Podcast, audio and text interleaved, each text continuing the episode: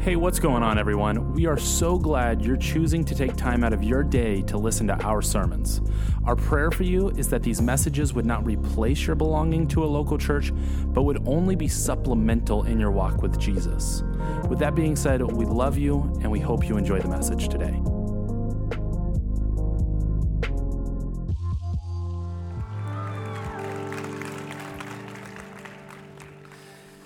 Wow. Hey, thank you guys. Thank you, youth team, so much for leading us today. Uh, man, I, that was so awesome. That was just so awesome. So, on Wednesday nights, when we have students on our campus, we have junior highers and high schoolers over in the chapel every Wednesday. That's what they experience on Wednesday nights. And so, it's, it's no wonder God has just been doing some awesome things in there. And for them to build that team in such a short amount of time is really just remarkable. So, I'm just, I'm just so proud of them and grateful for them. Uh, thank you guys so much for that. Good morning. Welcome to South Valley. We are so glad to see you with us today in person. Thank you for those of you who are joining us today online. And uh, also, I want to welcome back our sailors. I heard we got some sailors back in town after eight month deployment. Let's welcome them back. We love you guys. Uh, so today we're, we're in a, uh, wrapping up a sermon series titled It Matters. And uh, we have already talked about singleness. We talked about dating. Today we're going to talk about marriage. And I'm really excited about this because, hey, I, I know everything there is to know about marriage. Okay, I, not really. Okay, I've been married for 10 years, but I, am still learning. I'm still learning. All of us are, it doesn't matter where you are on this spectrum with marriage. Okay, you could be married for one month, you could be married for 33 years, 50 years. We have people in this church who've been married 40 plus years. Lots of people in this church with, who've been married 40 plus years. Yeah, so. So trust me, I come at this humbly today. I, I, don't come at this like, hey, you need to listen to me. And you've been married for 40 something years. I respect you and what God's done in your marriage. But what I want to do is I want to just kind of unpack the scriptures on this topic, remind us of the significance of marriage, and, and just, just glean on what God has to say here. And, and one thing I want you to, to think about, just an appropriate way to start our time this morning, is, is with a question, and it's this What makes you feel loved? This is important for single people. This is important for dating people. This is important for married people. What makes you feel loved. We all have different things that make us feel loved. Maybe you love gifts. Maybe you love one on one time. Maybe you love kind words. Maybe you love cuddling. Maybe you, or some of you are like, I love all those things, all right? I want all, I want everything. We all have different ways of feeling loved. And you're probably familiar with this. Gary Chapman's book, The Five Love Languages. Have you guys read that book before or heard about that book? There's an app, by the way. If you want to download the app, you can, you can uh, fill out the app and it'll tell you what your love languages are. And if you have your spouse fill it out too, it'll tell you what your spouse's love language languages are. But the, the concept of the book is very simple. We all speak a different language when it comes to love. We all express love differently, we all receive love differently. And he talks about five ways of giving and receiving love. I'll look at them really quick. The first is words of affirmation. Okay, this is just saying encouraging, nice, speaking kind things over somebody, words of affirmation. The other is quality time. Okay, people who love quality time, they, they want you to turn off the phone. They want you to look at them in the eyes. They want, they, they want you to be totally present. That's how they feel loved. The next one is physical touch. This can be holding hands, cuddling. This could be massages. This could be other things that I can't talk about in the service. Okay, so that's that piece. There's uh, acts of service, doing the dishes, make yeah, amen. Making the bed, cleaning up, running errands. And then the last one is receiving gifts. And, and, and, and, if this is your love language, it doesn't mean that you always want an expensive gift or a big gift. You, you wouldn't turn it down if you got one, but it's just the thoughtfulness of a, of a gift, the timeliness of a gift. Well, we all enjoy all of these things, but there's something on this list for each of us that stands out more than, than the other. And, and I had to discover this in my relationship with my wife, Carly. So, Carly and I, married 10 years. We were dating six years prior to that. We had to learn each other, how to love each other. And I learned early on that although Carly loves all of these things, the one that she really loves the most is acts of service. Acts of service is her number one thing. So she's like, hey, Ricky, you know, I, I love when you rub my hands at nighttime when we're falling asleep. I love when you say nice things to me. But honestly, you know what makes me feel loved is when you go and, and you know, you do the laundry. That's like the most loving thing you could do for me. Just do the laundry, and I feel so loved. Any, any other women uh, who resonate with that one? Okay, a few of you. A few of you. For me, okay, I'm a simple man. All right, I'm a simple man. And when it comes to this, this list, and I think other men kind of relate to this one, but I, I'm all about words of affirmation and physical touch. So, Carly, tell me I'm awesome and touch me a lot, and I'm happy. Okay, so that, I, I think that's probably a, the bulk of the men in the room. Any, any, any amens, men? Okay, so I, I'm just saying. So there are different ways of showing love, demonstrating love. So this is how it would work out if, with coffee, okay, with the love languages with coffee. Affirmation is, your coffee is delicious. Acts of service, I made you a coffee. Receiving gifts, here, I bought you a coffee. Quality time, let's go get coffee. Physical touch, let me hold you like a coffee, okay? Lots of different ways to give and receive love in a relationship.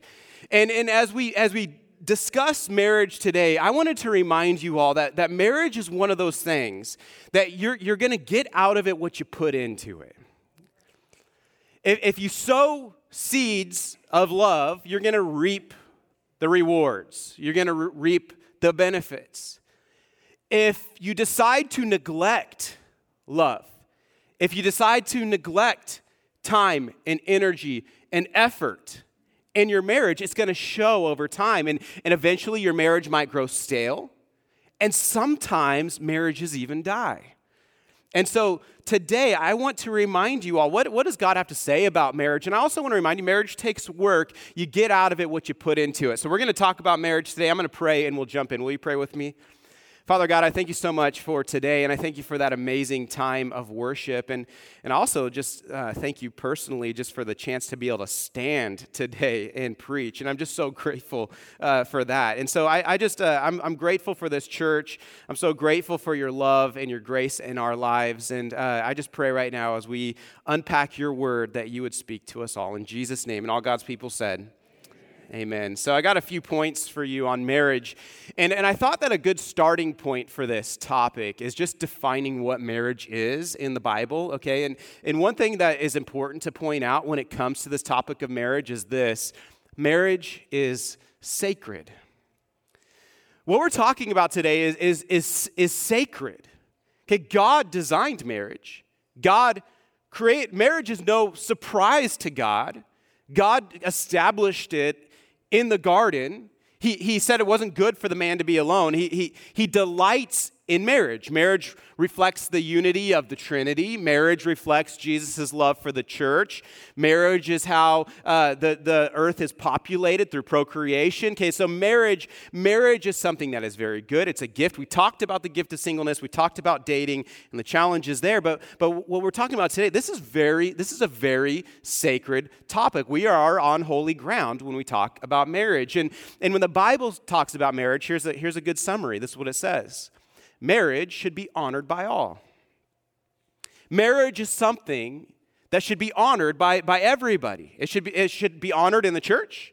It should be honored out in the world. Marriage is a very important topic, and, and sometimes we just make fun of it. Sometimes we let culture kind of turn us from what a biblical view of marriage is. But, but marriage, really, it should, it's something that should be honored by all. And the marriage bed is something to be kept pure. Okay, that's, that's kind of a summary of the significance of marriage in the Bible. When Jesus talked about marriage, he described marriage as a forever union between a man and a woman that should never, ever, ever be broken. It's pretty intense what he describes. And he actually quotes Genesis chapter 2, which says that when two independent people come together in marriage, they are no longer two people. Instead, they become one flesh. And there's a Hebrew word, an important Hebrew word that's used here, and it's the Hebrew word echad. And echad sounds like you're clearing your throat, but that's, that's how you pronounce it. Echad, it, it means one. The two will become one flesh. A man shall leave his father and mother, hold fast to his wife, the two will become one flesh. It's the same word used to describe the fact that our triune God is one. We worship a God, and, and just so you know, our next sermon series, so this is done now, our next sermon series is going to be a theology series. So we're going to talk about some of the core essential beliefs in Christianity. So that's what's coming up next week. So we're going to talk about the Trinity, we're going to talk about some of those topics. But one thing that's interesting about the God that we worship is he's a, he's a triune God Father, Son, Holy Spirit. Three persons, one God. Hear, O Israel, the Lord our God, the Lord is Echad. The Lord is one. And so this means that your spouse, if you're married today, your spouse is not just another person in your life. Your relationship with your spouse is different from every other relationship on the planet. Because the moment you made your vows and the moment you consummated that marriage, through intimacy, you became one with that person. Your soul became tied to that person. You are one person now. You're not two independent people. You are one. And so Jesus says this in Matthew 19. He says, He who created them from the beginning made them male and female. And he said, Therefore, a man shall leave his father and his mother. He's quoting Genesis here and hold fast to his wife, and the two will become one flesh. So they are no longer two, but one flesh. What therefore God has joined together, let not man separate. That is biblical marriage. That's marriage. And so, with that in mind, we actually have a statement on marriage as a church. Uh, and we just, uh, we, if you were in membership the, recently, we, you saw this statement. Um, this, is, this is South Valley's statement on marriage. This is our definition of marriage based on what we see in Scripture. Marriage is a sacred bond between a man and a woman instituted by and publicly entered into before God. It's a covenant relationship whereby God joins one man and one woman together as one flesh, consummated in sexual union and ensuing in a permanent, mutually supportive partnership. That is marriage. That being said, I know that there are many people in this room who have wounds and battle scars when it comes to the topic of marriage. So, although we see marriage as sacred, we're going to hold it very high at this church. I also want to show grace when it comes to this topic because I also know that marriage is hard. Some of you carry the wounds of marriage. Marriage hasn't been easy. Maybe you're on your second or third or fourth marriage. Okay, I, I, grew up in a blended family. My, my parents both divorced three times, and, and and here's the thing: it wasn't. It was. I was fine. I had great siblings. I got new. My family just kept growing and growing, and, and you know what? I, it's not ideal, but God can still do things through it. Some of you live in a blended family. You grew up in a blended family. You're, you're, you have a blended family now. That's not that's not ideal. That's not the biblical pattern but we have to make do with what we got and we have to learn our lessons and grow and, and all of that stuff. Maybe you maybe you've been divorced. Maybe you're in the middle of a divorce. I don't know what it is but one thing i one thing i want you to know and, and i hope you'll take away from this message is this. Keep fighting for the sacredness of marriage. If your marriage is on the rocks don't give up. Don't give in. God has put that person in your life for a reason. And, and, and there's something about that person that, that could potentially make you better. And that's why last week when I talked about dating, I, I wanted to point out that who you marry matters. When you yoke yourself together with somebody, it matters who you marry. And so we talked about being holy. We talked about being humble. We talked about being hot. If you guys remember that, if you don't remember, you could listen back at that sermon. Who you marry matters. But, but, but wherever you are, fight for your marriage. Whether you're a year in, you're 10 years in, your second marriage, whatever you're at, fight for your marriage. Because here's the thing although marriage sounds simple, we know it's hard. Uh, it's, it's a blessing, but it's also a challenge. But God made it, God loves us. God's the one who set the terms of marriage. Marriage is a gracious gift and it should be honored by all. And, and, and here's the other piece that I want to point out. Not only do, should we fight for our marriages in the church, but I want to remind you that marriages are on rocky ground in our culture today. I read this in a, in a book on God, family, and marriage, and he says this. He says, For the first time in its history in, in, in Western civilization, Western civilization is confronted with the need to define the meaning of the terms marriage and family. It can rightly be said that marriage and the family are institutions under siege in our world today, and that with marriage and the family, our very civilization is in crisis. And so, one thing you're going to have to determine on your own today is this Who is going to define marriage for you? you are going to have options when it comes to marriage. You're going to have options. You're going to hear different views on marriage. You're going to hear different views from the state. You're going to hear different views at your school. You're going to hear different views at the university. You're going to have different feelings potentially in your own heart about this topic. The question you have to answer today is this Who is going to define marriage for you? Is, is marriage something that God defines, or is marriage something that the university defines? Is marriage ordained by God or is marriage ordained by the state? So you have to today, one thing you need to do is you need to remind yourself like listen, who okay, who am I going to take my cues on marriage from? Am I going to look to the scriptures on this topic or am I going to look to culture on this topic? That is going to be between you and God. And my encouragement to you would be to honor marriage as sacred. Can I get an amen? Amen. Okay, so that's point number one. Marriage is sac- sacred. Point number two is this marriage must be cultivated. Marriage must be cultivated. Now, I noticed that uh, right now in Lemoore, everywhere you drive, you can see trees blooming. Have you guys noticed that? On my way over here, I actually had to take a video of it. It looks so pretty. I had to just see it myself. It's so beautiful. Everywhere you look right now, there are white flowers blooming, there are pink flowers, purple flowers. All these trees are blooming, and it's awesome, and it's amazing, and it's really beautiful, and it's popping up all over the place.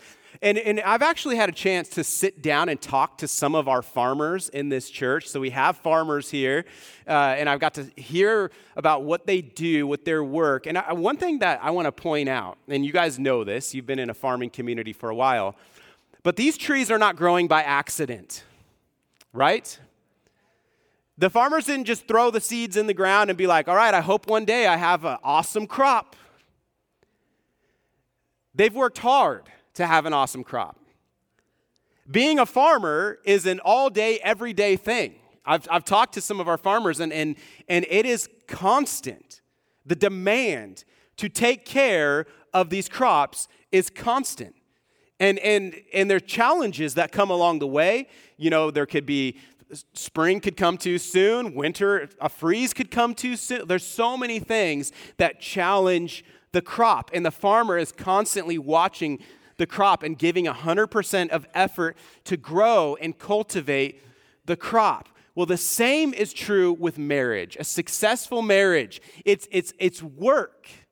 It takes 100% of your effort, 100% every day, forever. That's marriage. And so if you think that if you just say I do at an altar, that and uh, everything's just going to work out just because you guys loved each other at one point and you had this affection for each other, that everything now is just going to work out forever, you're going to you're going to see that marriage doesn't work that way. Some days it's very easy to love your spouse. Some days it's not. Some days you love everything about your spouse. Some days you don't even want to hear them take a bite of their food because it just bugs you for some reason. That's marriage. And so, marriage is one of those things. You get out of it what you put into it. People here who have been married for 40 plus years, I'm going to tell you, they have chosen to love their spouse even when they didn't really want to love their spouse.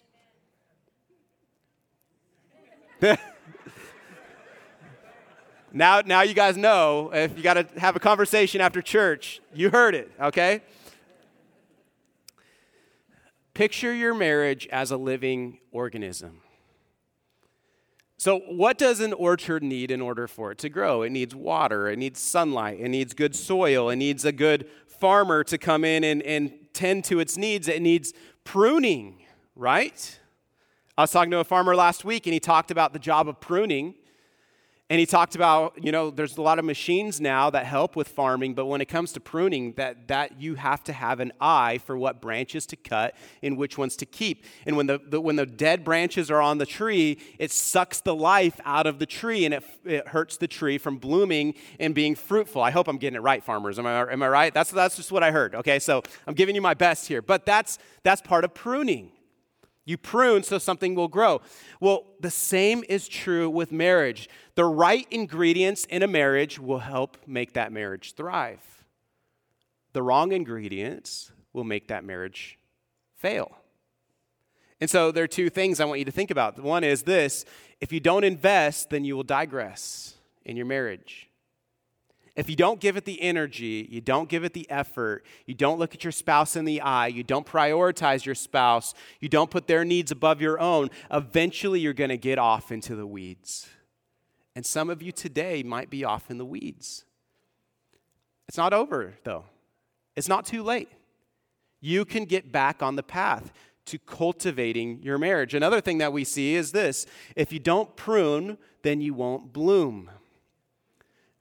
I was just talking to a guy last uh, a couple nights ago, a friend of mine, and I love him and his marriage, and we were both talking together about pruning, things that we have to cut out of our lives at times in order to focus on our spouse because our lives get so busy, our lives get so hectic, and then when we look at the tree, it becomes this gnarled up tree and it's not as fruitful as it should be. And so sometimes we need to get out the shears and we need to lob off those branches that are sucking the life out of our marriage and cut back on things so that we can focus on the things that really matter. And so so what do you need to do this year to invest in your marriage?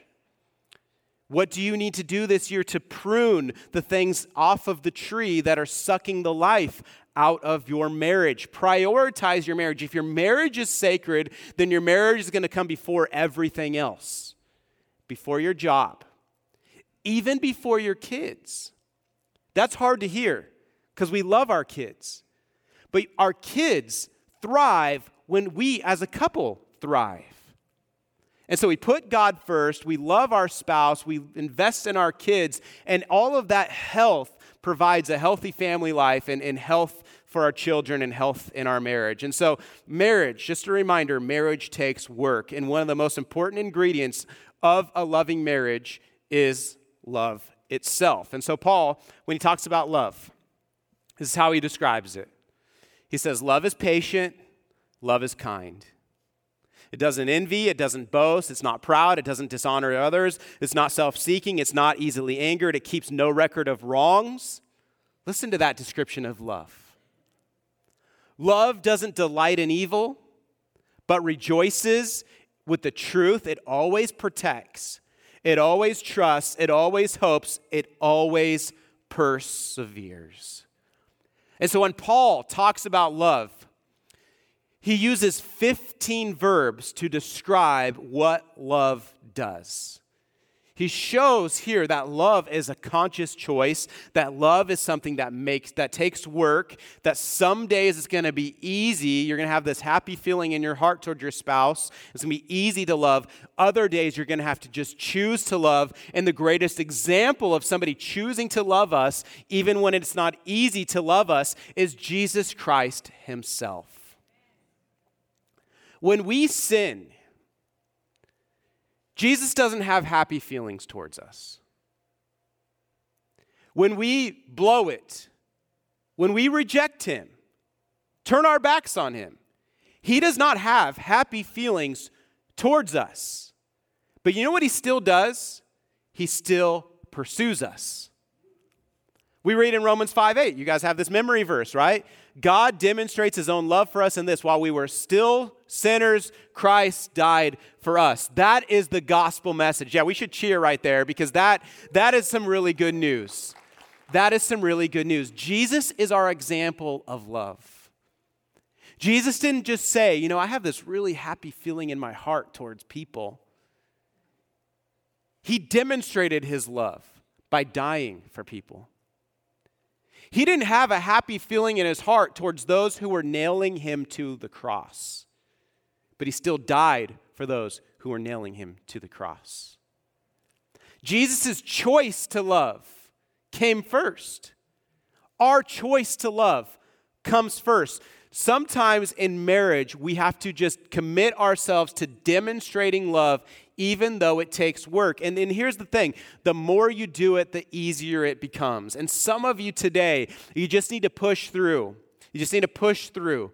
It might not be easy. You might be frustrated. You might have some pains in the past, things you need to reconcile, ways that you need to show forgiveness. But here's the thing push through. Choose today to love. Jesus chose to love. And if Jesus didn't choose to demonstrate his love, then we would still be dead in our sins. And so let's choose to demonstrate our love in marriage. And so, what makes your spouse feel loved? Is it words of affirmation? You look beautiful today. I love when you wear that shirt. I love when you wear that dress. I love your hair like that. What a, you look amazing. Is it acts of service? Hey, honey, uh, I, uh, I, I cleaned out the. I cleaned our room. I folded the laundry. I put it. I put everything away. Uh, I, I, made you some dinner. I know uh, this is your favorite. I made you some dinner. Is it acts of service? Is it receiving gifts? Hey, I got you. I got you some coffee. I got you uh, an Apple Watch. I, I don't know. That's pretty expensive, but it's still awesome. Uh, is it quality time? Like, hey, let's go out. Let's get a babysitter and let's spend some one-on-one time together. It's been way too long. It's been too long. Is it physical touch? Cuddling, holding hands, hugging, kissing, other stuff. Don't neglect it, it matters. It totally matters in marriage. Marriage must be cultivated. And finally, the last truth about biblical marriage is this marriage is for ministry. Marriage is for ministry. This is something that's new to me that, that I, I, I knew, but another thing in this series, it's just, it's helping me see things more clearly our marriages aren't just about us. They're not just about our happiness and our fulfillment. Our marriages are supposed to make us stronger as human beings. We're stronger together than we are apart. That's why we're married.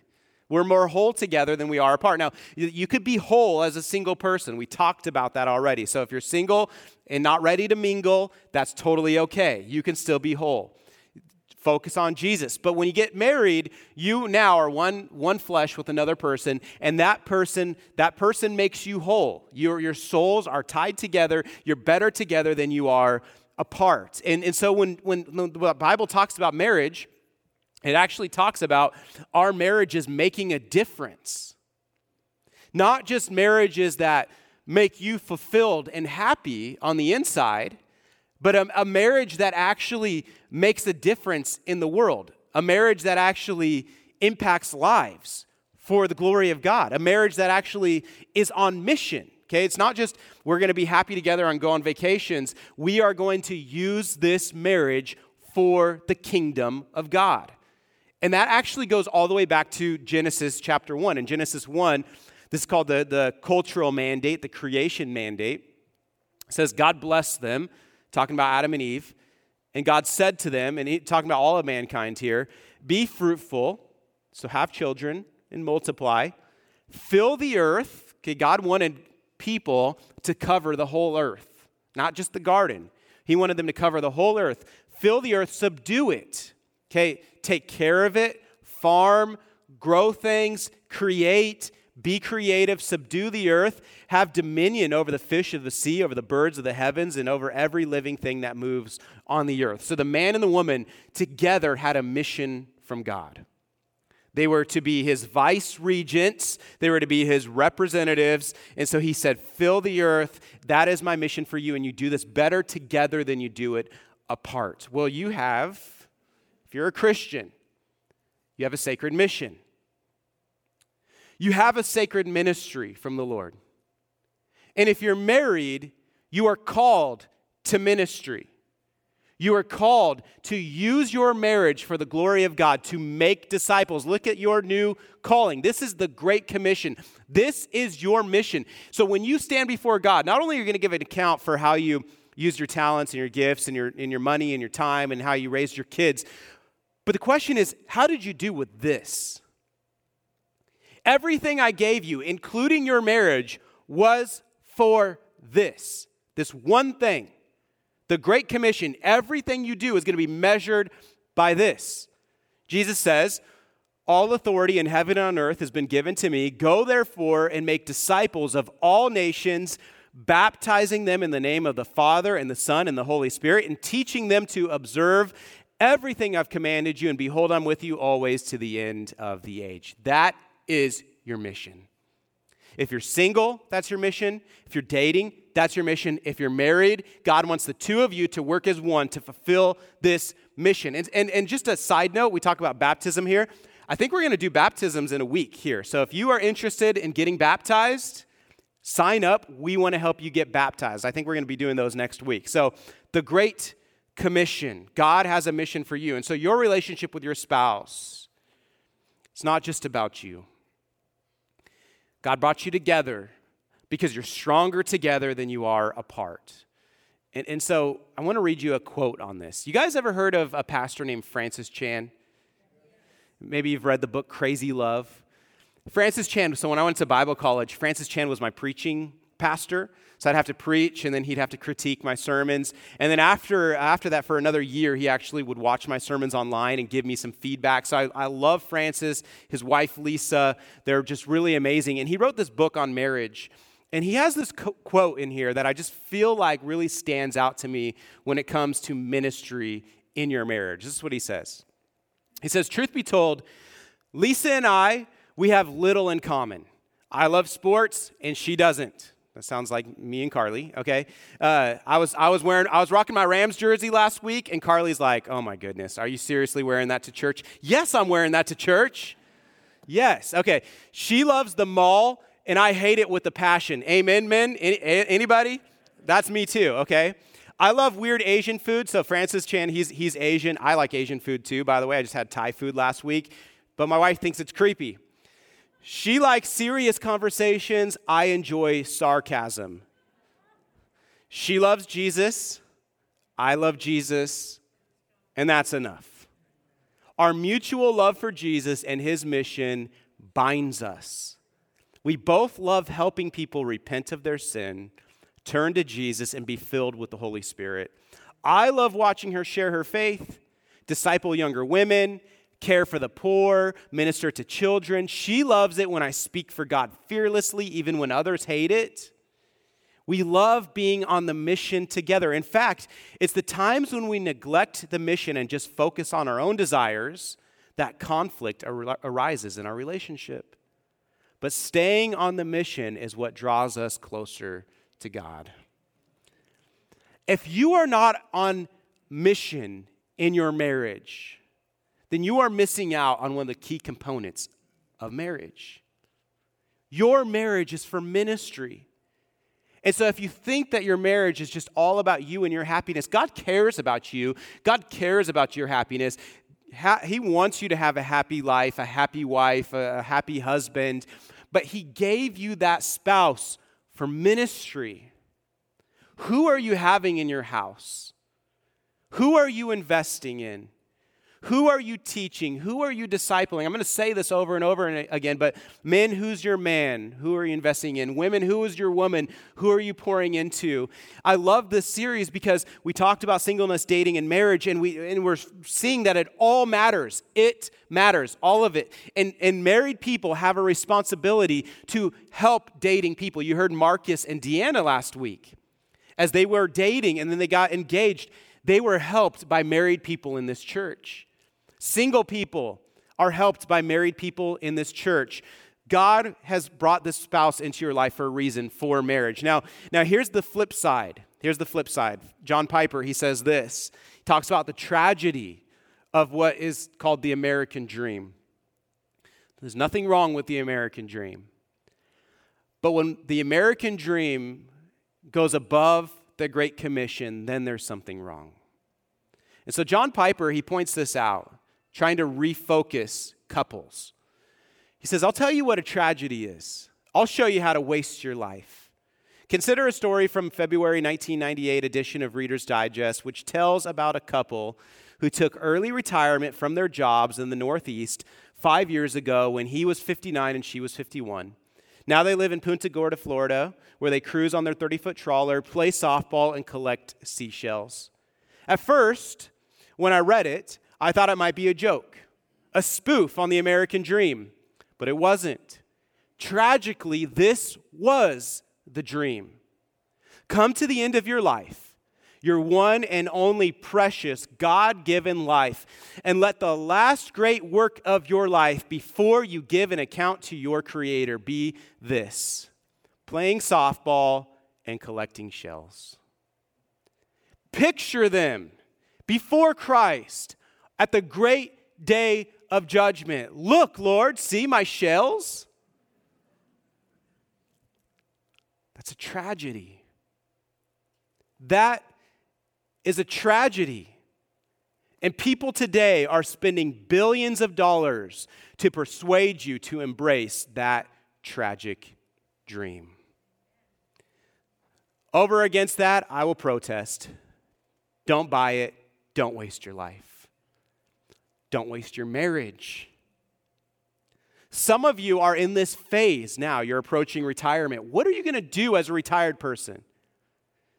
You are still called to the Great Commission. This is not a time to just kick your feet up and live in, in, in you know, travel the world and just drive in a trailer. And, and don't, I'm not saying don't do that stuff. Have fun, enjoy it. You worked hard, do it.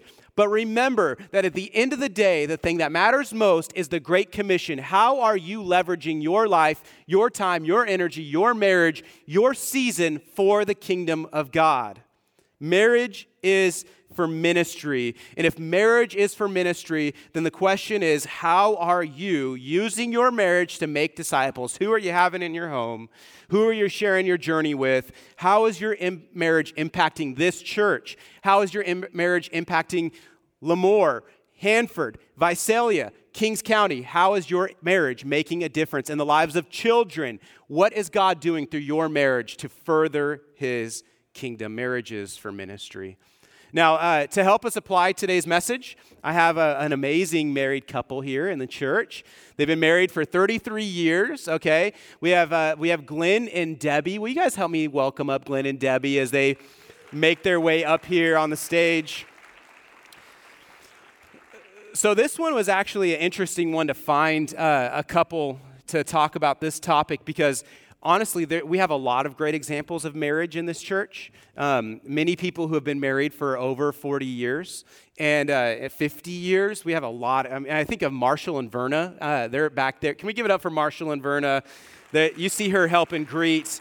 Marshall's just an amazing. And I, I, see Marshall sometimes out in the fog running uh, in Lemoore. So, like, he's, he's an amazing man. So, Hey, uh, thank you guys so much for being willing to share today. I know it was last minute. I, I, talked to Debbie in my office last week, and then the next day I called her and like, hey, would you guys do the interview? And, and Glenn's like, hey, you're never allowed to meet with Ricky again, just so you know, okay? so to kick things off, the, the first question is, how, so how did the two of you meet? And uh, um, wh- how did you know that it was the right time to get married? How, how'd you guys meet? And, and uh, yeah, how, what made you decide to tie the knot? Well, we met, um, we were in a really good, awesome singles group in our church. I went quite often, and he was a um, self employed farmer, so he wasn't always able to be there. Um, and we really didn't talk much. I saw him, you know, knew who he was. I think the opposite, and the same here. But we were, um, I had been a single mom, so I can cover that in a minute, but for three, three, three and a half years. and we had volleyball night. And I had gone, uh, Mama Annette had said, You need to go, you need to go, bring the kids, because she knew I was down. I had been at their house that day. And I said, I don't want to be around people. So I went, because she was pretty persistent. so I went to volleyball night. I thought, well, I'm going to go in, and if there's everybody's there, I'm going to say hi and I'm going to leave. Well, they, I walk in, they'll start coming, oh, we need you, we need you right here. So I go to the front line, and I look across the front line on the other side, and there stood him. And we were, we were playing, and all of a sudden, and he's pretty athletic. He went up and he hit one down, and it hit me right in the face. And so when I got that's a great my, way to meet. Yeah, that's awesome. so when I got my wits about me, I kind of sarcastically stuck my tongue out at him. We started dating a week later. And you made your mark. You made your mark. and then 10 months later, we were married. But Wow. I had two children. And so that's, you know, if you want to bring that in at some point, that's fine. But that's how we finally connected. And um, it, I don't know, I was 31 years old. So I had already been, I'd been single for a while. And he had been too. I don't think you were dating, were you? so that's, that's kind of how that got started. Awesome, awesome. Did you want to add anything there, or we'll go move to the next one? Just that we did win the volleyball game. You did win the volleyball. yeah, that's that matters. That matters. Sometimes you got to spike that ball. Okay. Um, so I understand you guys haven't always lived in Lemoore. You're you're a farmer. You were from Texas, right? You guys moved from Texas. So what was it like, you know, moving across the country to this small town and and getting reestablished? You had a blended family at this point too. Um, how, what role did the church play in, in just getting you guys established and, and helping you in the area of marriage? Well, church has always been our life. We, we've always been in church. So we knew coming out here, I had been there 45 years. So when we were coming across, the, I felt like I was dragging my roots all the way across those states family, friends. And so it was kind of unique because the girl that was the secretary at this church at the time, um, grew up with Glenn. They were in the Navy here. And so when they found out we were coming, they said, you, Oh, you need to come to this church. So we were glad to have that connection.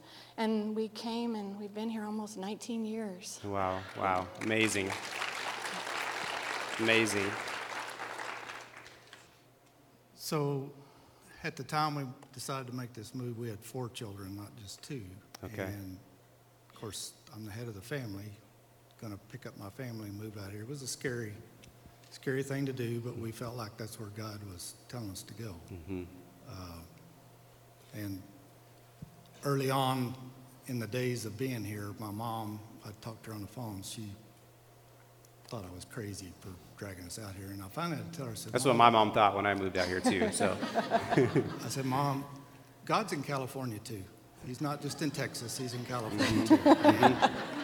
He's been I'm gonna with tell my mom that. That's good. Okay, But he's been with us every step of the way. that's amazing. That's amazing. And uh, today, uh, one thing too we talked about today was was the love languages. I know that you've read the book on the love languages.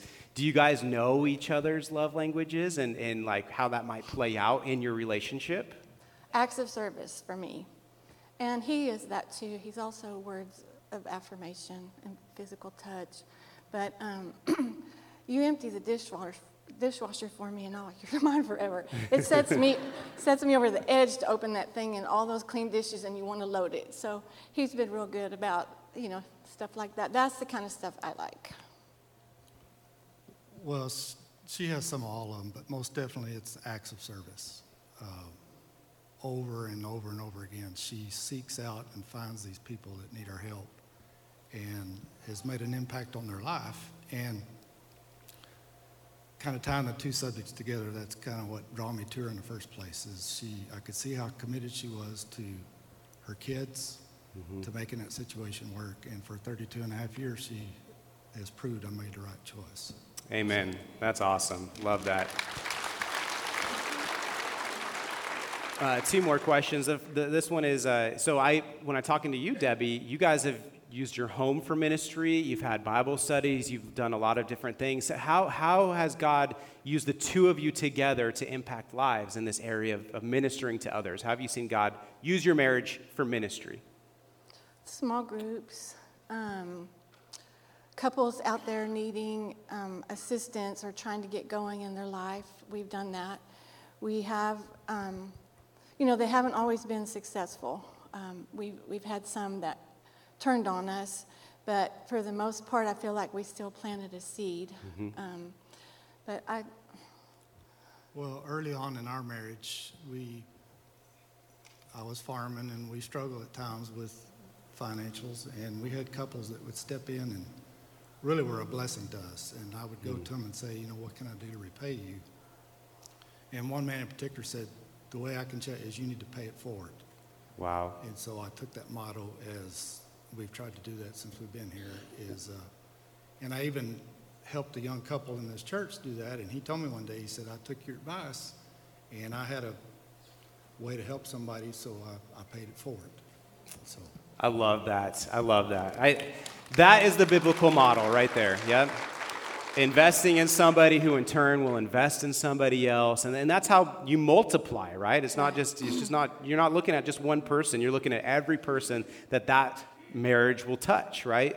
Uh, and then finally, last question. You guys have any just parting advice for those who are considering marriage or who are, in, who are married now today? Any last, last words? I just say be happy in the season that you're in because I um, was one of the ones that said I do to the wrong person, not you. Um, um, and I rekindled a relationship I should have was left, and I should have left it alone. So I was thrown into motherhood um, by myself, and then I was trying to figure out all those things you talked about with the single, um, and I had to unpack a lot of stuff emotional, physical, you know, spiritual, all these things. So I took those three years to get to know who I was and be happy where you are. I'm in a season right now where it seems like life has kind of stopped. No children at home. He's still working. I've retired. And I'm just going to be still and wait and see. But I just say be happy where you are and find out, you know, what's going on, what God wants you to do. Love that. Well, I would just say, and it's going to echo some of the points you made in the sermon today, is that marriage is not for cowards. You have to work at it. Yep. And if you, what's the saying? This will sound familiar. Don't ask what the marriage can give to you. What can you give back to the marriage? If you're working at it and she's working at it, the two of us together make a better unit. And she's made me a better person. That's the way. Amen. Amen. Guys, uh, wow. I want to thank you both so much for being willing to share. I know it's not easy coming up here, and, and, to, and marriage is not an easy topic to talk about. So thank you so much. And uh, this is just, I, I just appreciate the both of you so much. And, and the phases that God brought you through, He taught you in, and, and to see you come. And you do have the blended family now, kind of like what I grew up with, and, and just making it work and loving God and loving your children through it. it it's just a great example. Will you guys help me thank Debbie and Glenn? Thank you guys so much.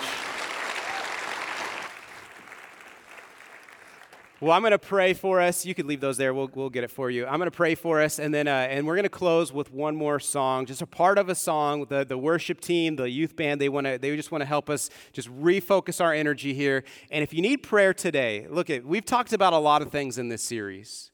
If you need prayer, talk to us.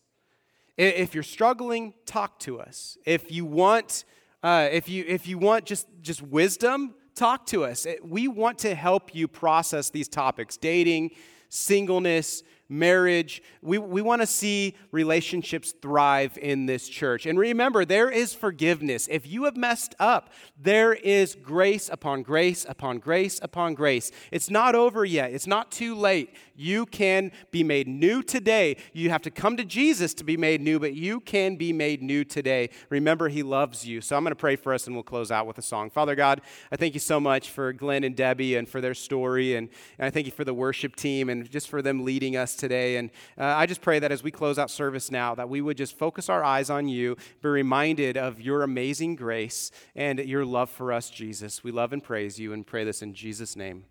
Amen.